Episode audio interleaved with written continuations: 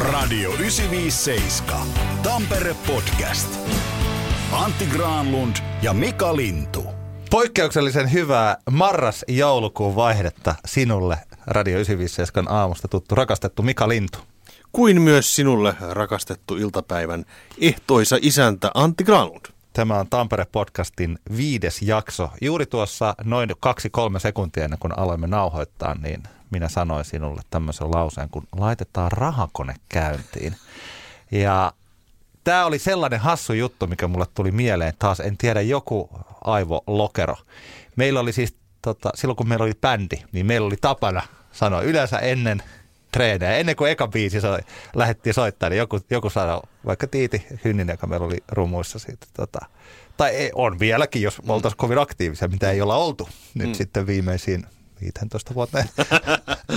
niin, niin se Tiiti saattoi olla useasti, joka heitti että pistetään rahakone käyntiin. Se toi aina sellaisen hyvä, hyvä, hyvä fiilis. fiiliksen. Joo, siis johtuen siis totta kai siitä, että, että jos meillä oli, kyllä meillä oli siis, ei ehkä varmaan ihan sataa keikkaa ollut sillä bändillä silloin aikanaan yhteensä, mutta että sanotaan, että jos niitä olisi ollut vaikkapa sata, niin niistä ehkä kolmesta tai neljästä oltaisiin saatu rahaa. Ja niin. että, ei, se ei, ei siinä oli tiettyä raha. ironiaa siis tässä. Ehkä sellaista, ehkä sellaista pientä, pientä. Hei, meillä tänään on, tota, meillä on tällainen taidejakso. Kyllä. Meillä äänessä miljoona satteen laulaja, laulun tekijä ja totta kai monessa muussakin mukana oleva Heikki Salo. Me keskustellaan eteenpäin menemisestä, siis taiteellisessa mielessä, tai sitten jo sen tehdyn tehtyjen, mitä sitä sanotaan, niistä hedelmistä nauttimisesta. Mm. Jonne Aaron, Jonnelta on tullut uusi biisi, olettamuksia, haastattelin häntä ja Jonne puhuu kanssa tästä omasta luomisestaan.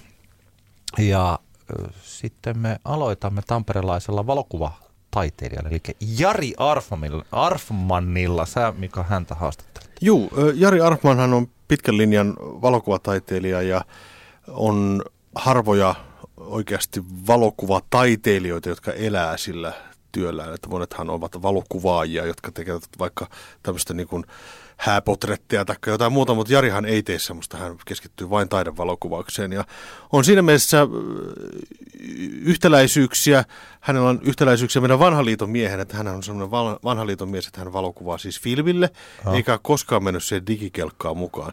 Hän tuossa haastattelussa selitti sitä asiaa, että aikoinaan silloin kun digikamerat tulivat, niin nehän olivat suhteellisen kalliita ja aika kömpelöitä. Joo. Ja hän ajatteli, että hän ei niin kuin lähde siihen mukaan niin kuin ollenkaan. Hän jättäytyi siitä pois ja on ollut ihan tyytyväinen. Hän edelleenkin siis kehittää itse filminsä ja, ja tota, säätelee sitä valo, valon määrää ja muuta sillä tavalla ihan mekaanisesti, että ei, ei lähde digikelkkaan missään kohtaa.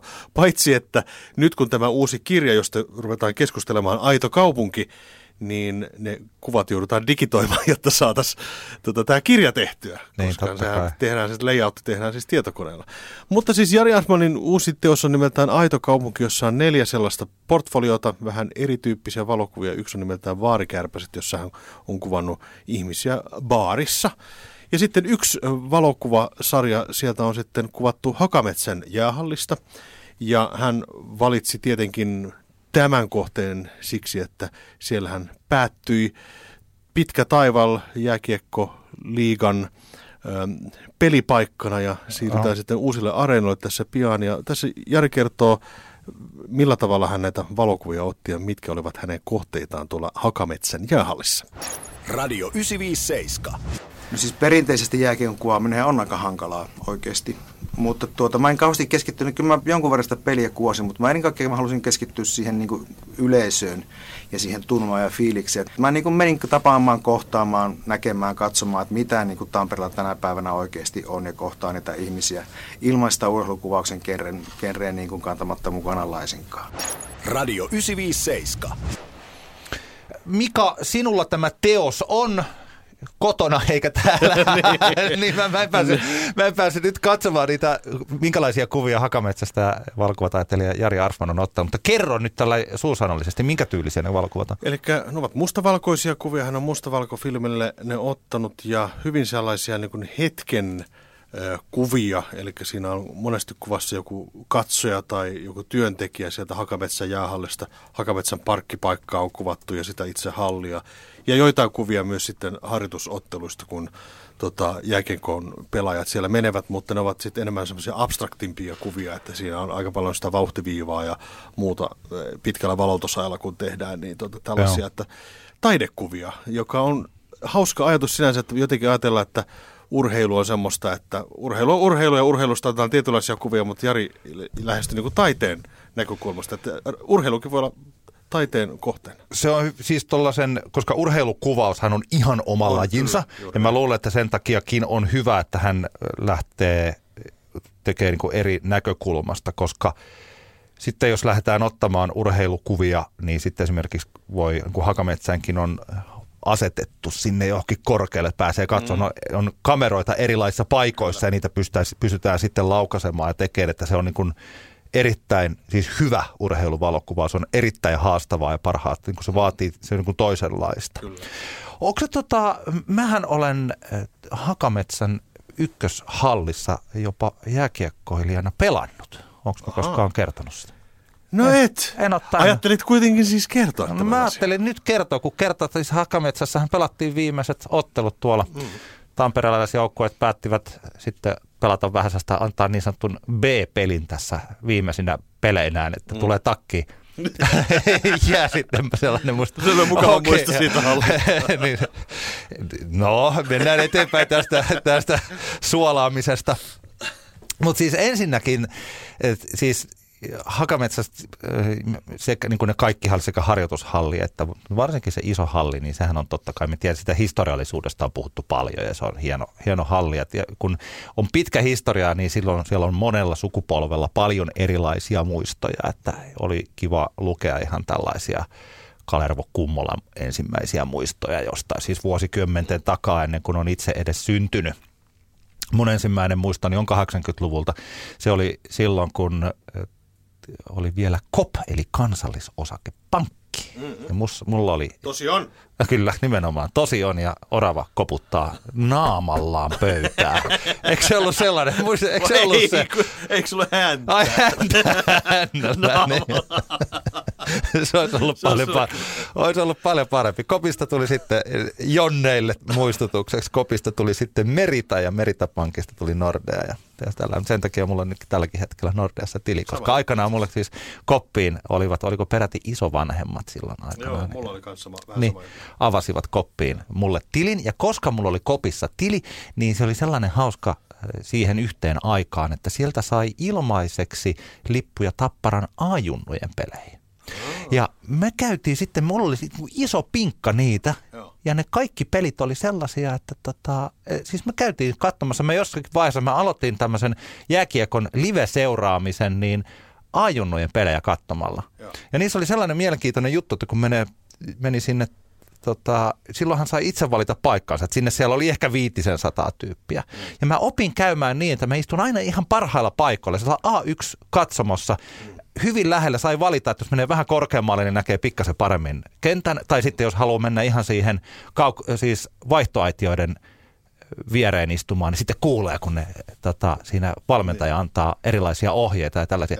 Ja me käydään varmaan niin kuin tusina 10-20 peliä katsomassa ja sitten ruvet, sanoin isälle, että nyt mennään nyt katsomaan ihan niin oikeita pelejä. Ja sitten me ostettiin liput johonkin B2 katsomaan. Ja mä olin, että nämä on ihan surkeat paikat. ja mä olin tajunnut, että vasta siinä vaiheessa tajusin, että kaikki. Mutta siis kun mähän on pelannut, mulla on täällä tällainen poikkeuksellinen tamperelainen jääkiekkohistoria, että mä nykyään olen lähes neutraali siis kannatta. Mä olen lapsuuteni kannattanut Tapparaa. Varmaan johtuu aika pitkälti tostakin, että me saatiin niitä lippuja. Mä kävin katsomaan aluksi Tapparan pelejä. Tai siis kun mä oon ollut alasteikäinen.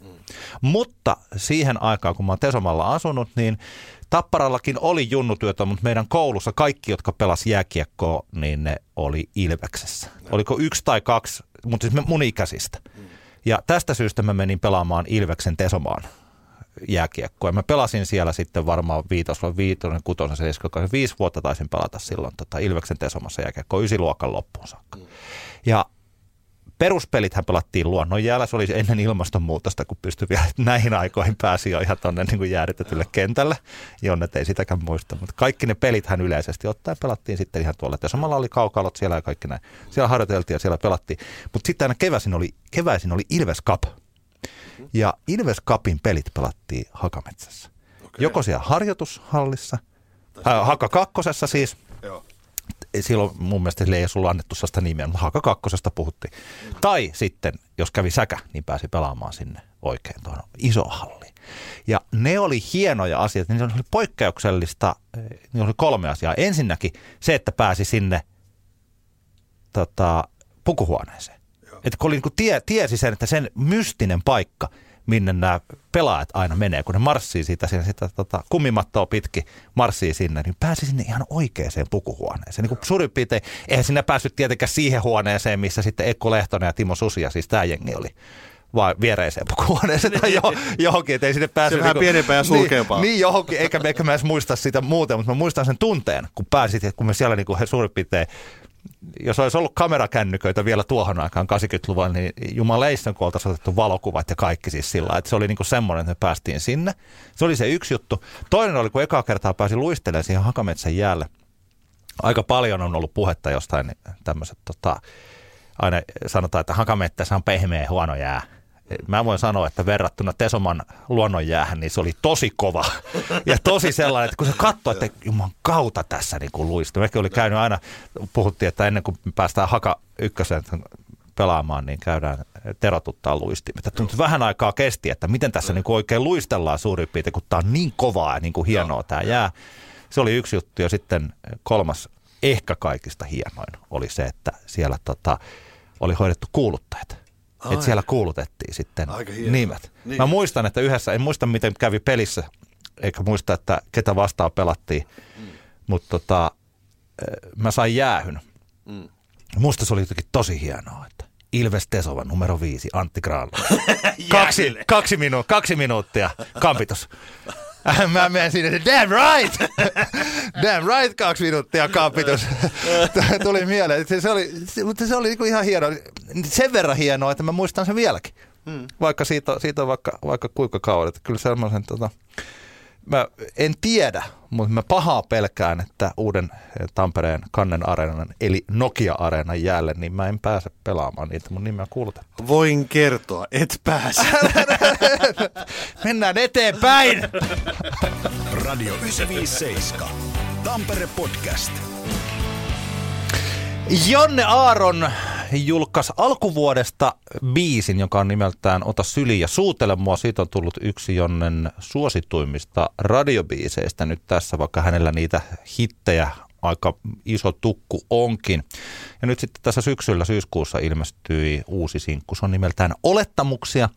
Se kuuluu myös komisario Koskinen TV-sarjassa, joka siis Seppo Jokisen dekkariin perustuu ja jonne tuon erityisesti kirjoitti juuri sitä sarjaa varten. No Jonne vieraili 957 iltapäivässä. Me keskusteltiin toki tosta, mutta mun mielestä erittäin mielenkiintoinen aihe oli se, miten Jonne kirjoittaa biisejä. Radio 957. Mä teen yleensä, mä tykkään tehdä ryppäissä. Että mä teen niin kuin, kerta mä menin jossain vaiheessa niin paljon mä tein niitä, että semmoinen mania, missä mä, floatilla, missä mä niitä tein, niin se on niin kuluttava, että mä en halua enää mennä siihen. Joo. Mä, en niin kuin, mä oon Jonne Limatainen on opetellut äh, suojelemaan itsensä Jonne Aronin. Tiedätkö mitä tarkoitan? Että kun mä menen johonkin, niin mä teen sitä niin paljon, että mä uuvutan itteni, niin mä mieluummin säännöstelen sillä, että mä teen kolme biisiä kerralla. Ja sitten mä teen taas kaksi biisiä, sitten mä teen kolme biisiä. Et ennen mä saatoin tehdä, mä tein niin liian isoja paloja itteni kanssa sitten väsyy ja sitten se alkaa just harmittaa se homma. Se tulee alitajunnasta syvältä, mutta se on niin kuin, sä sun pitää surffata jollain aallolla. Mä en osaa selittää. Se Joo. on jännä. Se on flow-tila. Mä voin verrata ihmisiä kuulijoille. Mä yritän selittää, että jos miten sitä kuvainnollista se olisi se, että jos olette harrastanut joskus jotain niin kuin urheilua, niin joskus se vaan menee se pallo sinne maaliin. Joskus tulee se, että sä tiedät, missä se kaveri on, sä syötät sen, vaikka sä et edes kato, missä se on. Niin se on semmoista niin kuin flowta. Ja sitten joskus, vaikka sä kuinka yrität, niin se ei vittu mene sinne Radio 957. Hieno lause. tämä Jonne Aaron suoje... Äh, siis mitä se meni? Jonne Liimatainen niin. suojelee itseään Jonne Aaronilta. Mika Lintu, oletko sinä koskaan joutunut suojelemaan itseäsi itseltäsi? Tee sitä jatkuvasti päivittäin. Ei, tämä on mielenkiintoinen asia. Tota, äh, mulle tuli mieleen tästä niin kuin Irvin, koska Irvinhan aina puhuu siitä, että Irvin on niin kuin hahmo. Ir, Irvin ei ole se, joka hän niin kuin itse on, vaan se on niin kuin Irvin niminen, joka on se, joka narisee ei, niin, kaikista joo. asioista ja näin. Mutta tota, sitten jossain vaiheessa tota, Antti Hammarbergistä hän tuli Irvin. Ne. Jotenkin, että ne hahmot niin kuin lähentyvät, se renttu lä- lähentyvät niin kuin toisiaan niin kuin, aika huomattavasti tuossa elämänsä loppuvaiheella, että ettei vaan nyt Jonnellekin käy samoin. Toivottavasti ei käy, koska vai mm. onko Jonne Aaron sitten jotenkin eri ihminen kuin tämä Liimatainen? Hän on, mä luulen, että hän nimenomaan on, tekee noin, että siitä ei ole, että nämä kaksi hahmoa eivät mene ristiin. Hän on mm. kyllä sanonut, mun mielestäni Jonne on puhunut aikaisemminkin tästä. Se jossain siinä edellisessä haastattelussa, kun hän oli tämän niin kuin alkuvuodesta sen edellisen sinkun mm. jälkeen, niin Jonne itsekin nauratti, kun se sanoi, että kun tämä Jonne Aaron juttu, ja sitten se sillä niin kuin nauratti, niin siis tämä, no Jonne Aaron on siis niin kuin minä, ja siis niin kuin siis niin, tällainen, niin. että hän, pyst, hän oikeasti erottaa sen, hän tietää mitä se Jonne Aaron artisti on, mm. ja hän tekee sitten sitä. Mm. Ja tämähän on ihan oikeasti, tämä on aika iso huomio jollekulle artistille. Ja osahan ei halua tehdä tätä eroa. Mm-hmm. Jotkut ainakaan useasti sanovat, että tämä on, tämä on sataprosenttisesti minua. Mm-hmm. Ja tämän, vaikka oikeastihan se ei ole. Siis että, että vaikka kuinka tekisi, kaikki biisit olisivat oikein tehty juuri siitä. Mä annan esimerkki, mikä tulee nyt juuri mieleen. Siis Öö, en, ei ole niin sellainen artisti, jota mä itse henkilökohtaisesti kuuntelisin, mutta yksi maailman suosituimpia lauleja ja lauluntekijöitä tällä hetkellä, eli Taylor Swift – niin Taylor Swift hän on erittäin kuuluisa siitä, että kaikki hänen eronsa päätyvät lauluiksi. ja hän sitten suurin piirtein pystyy siellä sitten tota, koko maailman viihdemedia jäljittää, että kestäisi tämä biisi nyt suurin piirtein on ja sitten mm. kysyy siltä, että että onko tämä siitä, että Taylor Swift sanoi, että kyllä.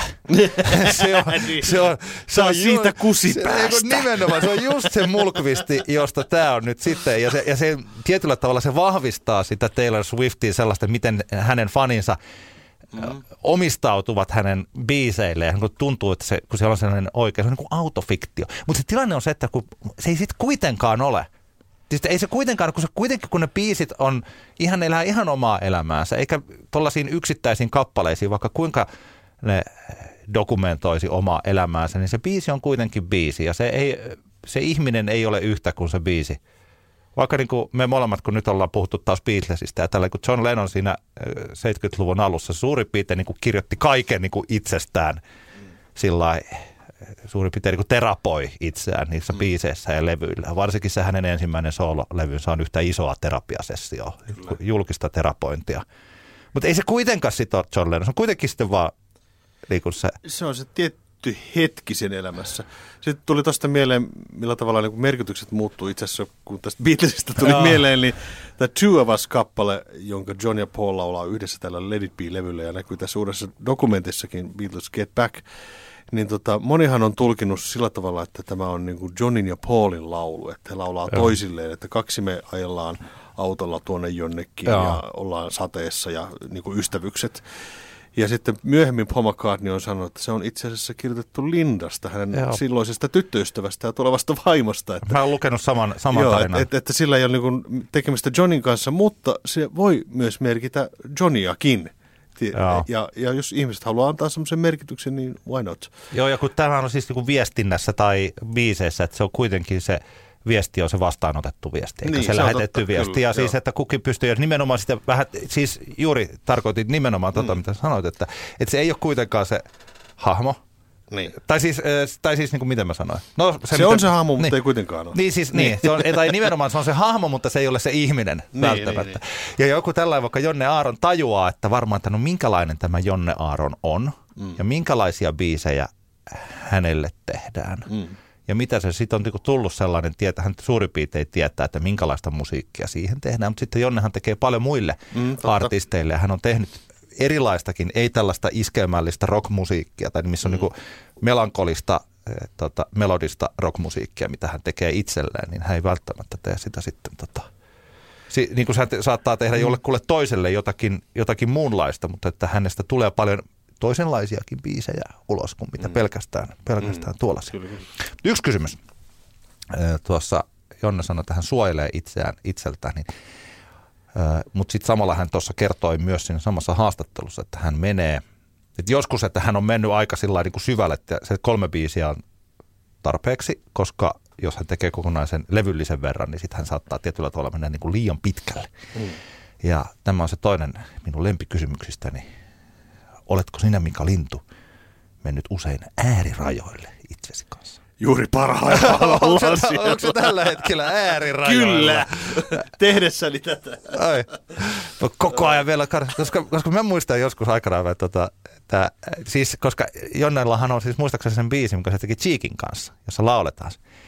Mä menen äärirajoille. Joo, joo, joo. Ja mä muistan, että mä olin inspiroitunut, tota, en tuosta biisistä, mutta sitä aiheesta, koska silloin kun mä katsoin joskus Iron Man 1, ja Iron Man 1 on tällainen kohtaus, missä hän kokeilee sitä omaa Iron Man pukuaan.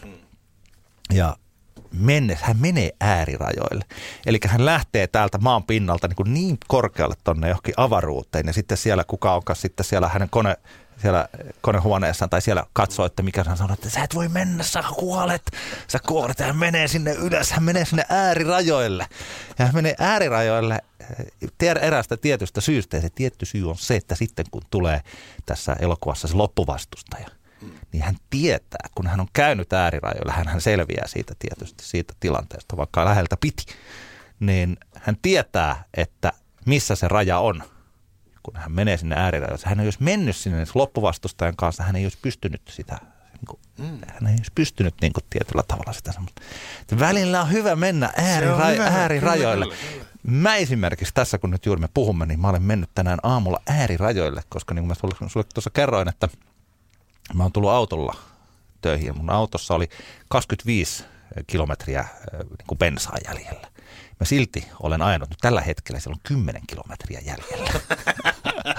ja nyt kysymys kuuluu, että riittääkö se 10 kilometrin äh, tota, tankillinen siihen, että mä ajan 16 kilometriä täältä tonne Ylöjärvelle. Tai sitten yleensä, missä mä käyn sitten sinne Teivon ABCllä, saattaa käydä tuosta ottaa bensat.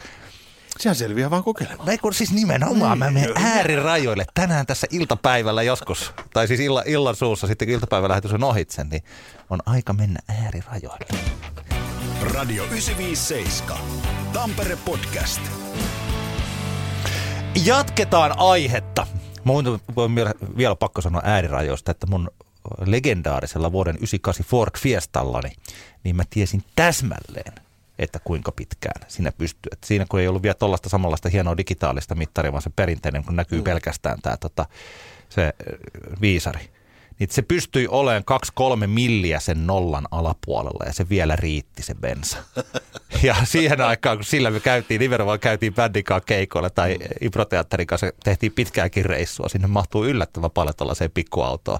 Sinne mahtuu PA-kamat, sähköpiano ja viisi ihmistä. Tiedän tämän, koska sekin on kokeiltu. Ja mä tiesin, joskus sanoin, että tämä bensa loppuu, tämä bensa loppuu. Mä sanoin, että ei, ei lopu. Vielä.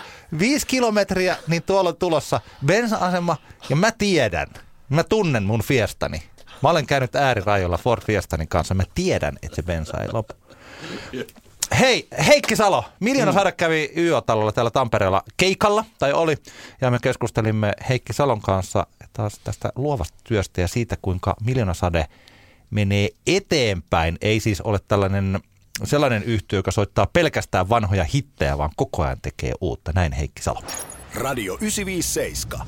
Kun Suomi, Suomi nyt on kuitenkin tämmöinen tämän kokoinen maa, niin tota, onhan ne tiettyjen keikkapaikkojen takahuoneet nähty ja tietynlaiset keikat tehty, että jotenkin musta niin kuin semmoinen bändi, joka ikään kuin tukeutuu – vaan tekemään asioita niin kuin se on aikaisemminkin tehnyt, niin se, se vaan tukeutuu niin kuin menneeseen päin. Että me yritetään löytää jotain vänkää ja semmoista niin kuin uteli- uteliaisuutta tyydyttävää myöskin tämän päivän toiminnasta ja, ja niin kuin tulevaisuudestakin.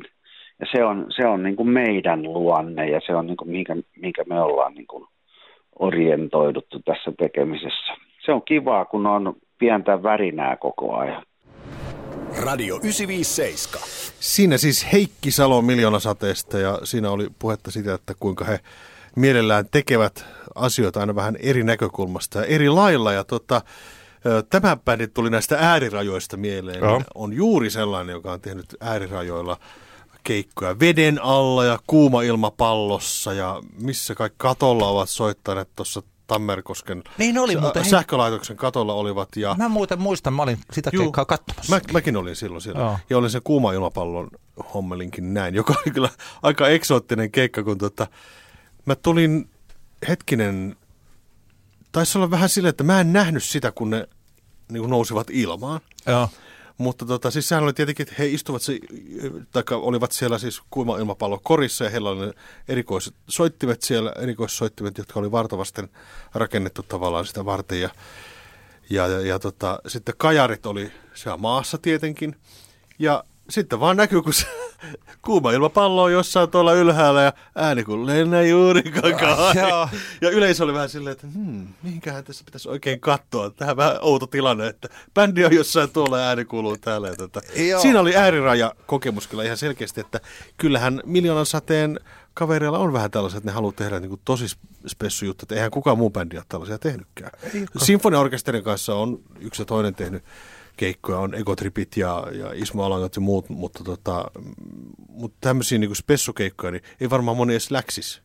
Ei, heillä on vaan, siis toi oli se, ja se, oliko se Roktopus oli se, sen Roktopus, nimi, kun ne oli siellä veden alla, veden alla Downpaiton laituri 950. Se on semmoinen, että siinä varmaan on sillä, että pitää, että, että mitäs me voitaisiin tehdä, tehdään niin. jotain hauskaa, niin. kun kerta voidaan, ja onhan se jotenkin ja, ja. Niin, mitäs me voitaisiin tehdä 957, jotta ei ihan näivetyttäisi tänne studioon? Meidän pitäisi olla joku spessu.